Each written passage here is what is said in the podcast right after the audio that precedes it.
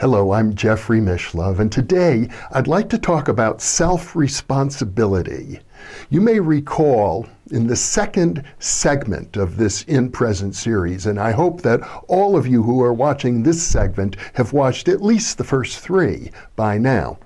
In the second segment, I talked about unconditional self love, and I described it, as I recall, in terms of the work I did many years ago as a trainer with Omega Seminars, developed by John Boyle a long time ago, and the important emphasis on unconditional self love.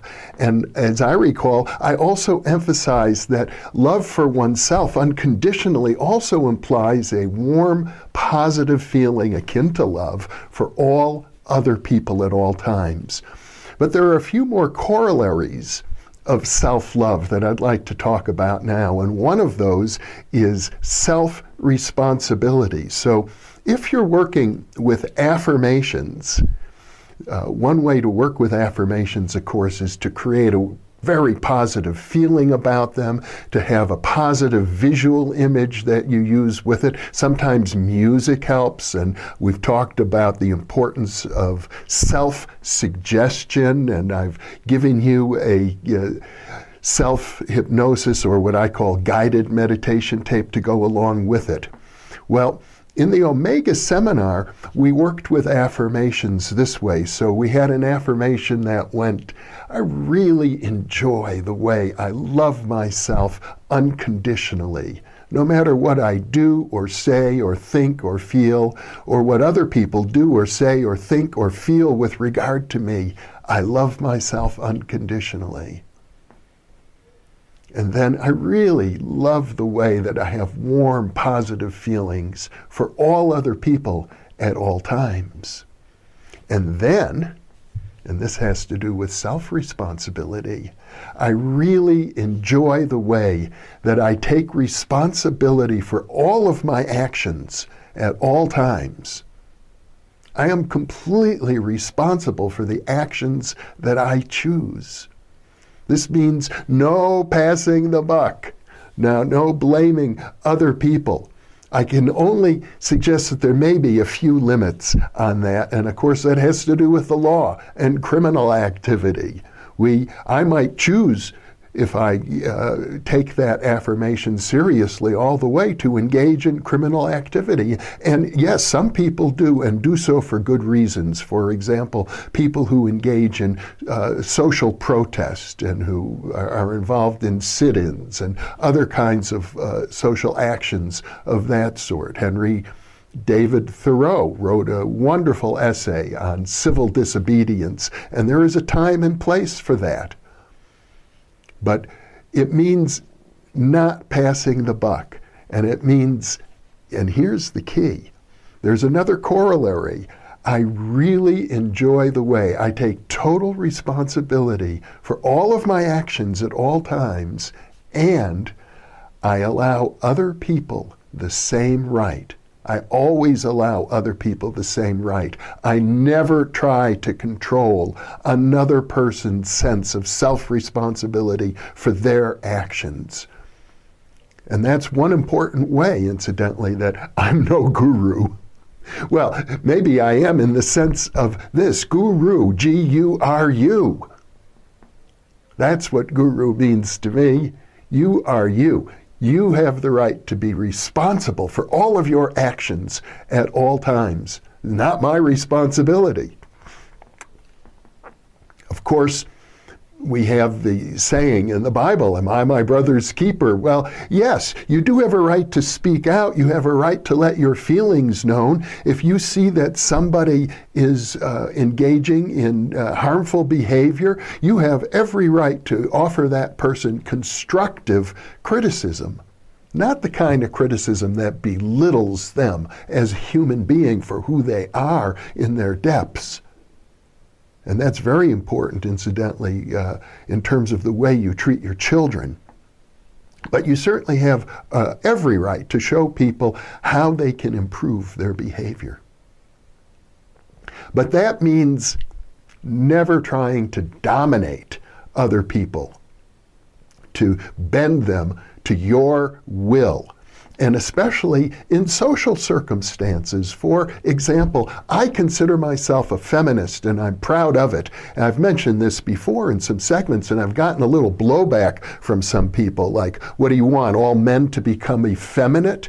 Or what about the natural uh, hormones that we have? Males are intended to dominate. Look at our primate ancestors, the gorillas and the chimpanzees, and many other species of animals where you have a male, uh, alpha male, who dominates a uh, family of animals. Well, I don't subscribe to that model. In fact, I think it's kind of, uh, to be honest, kind of cowardly to say, well, we have to behave like chimpanzees or, or gorillas. The truth is this with regard to feminism, and it is that uh, humans were not always patriarchal. The earliest history of humanity, according to archaeologists, is, uh, is that pretty much universally around the planet, I'm sure there are some exceptions, but they worship the great mother goddess, the fertility goddess, and you can find images of this goddess throughout the world.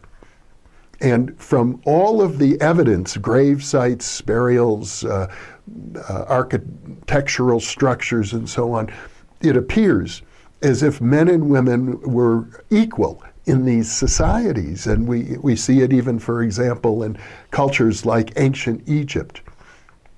So, patriarchy came later. There's a history of patriarchy. Uh, it goes back to ancient Mesopotamia and uh, the Code of Hammurabi and the Sumerians. But prior to that, uh, patriarchy was really not known amongst civilized cultures.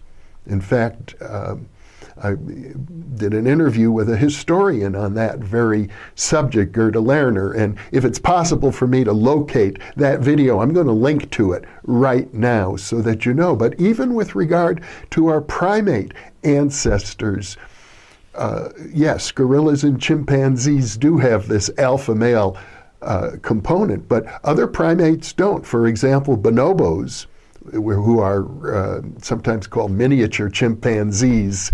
Uh, they are primates, and uh, actually, they don't have a male dominated society at all. In fact, if anything, it's the other way around, and you'll find many native cultures, Aboriginal cultures on this planet of humans who are not male dominated. In fact, qu- quite a few are female dominated. But what I represent and what I stand for and self responsibility, as I see it here, is being responsible for myself, not trying to dominate other people. That means recognizing that every other law abiding adult human being has absolutely the same equal rights that I have. And I'm willing to stand up for that. And I believe there's nothing effeminate whatsoever about standing up for the equal rights of all adults. In fact, I would say it's very important. And I would say, furthermore, for those of you who are opening up to your own psychic abilities, these ethical guidelines are very important to live by. So, in conclusion, let me ask you to consider in your life are you taking responsibility 100% for all of your actions? And if not, why? And are you endeavoring to dominate or control the actions of any other adult around you or any other group of adults around you? And if so, why? And consider this you may have been brought up that way uh, certainly in many cultures, exist where there are underclasses of people who are dominated by the overclass, or people who feel they have no choice uh, but to behave in particular manners, be, manners be, in a particular manner because they're too old or too weak or the wrong sex or the wrong sexual preference or they're a parapsychologist. I don't know what, because there are certainly groups of people who will endeavor to uh, restrict the activities of other groups of people that go over and above anything having to do with the criminal law. But if you're involved in that in one way or another, either as the dominator or the dominated, not under your own free will, ask yourself does it have to be this way? What if you were to change? And I'll leave you with that thought. Thank you for being with me.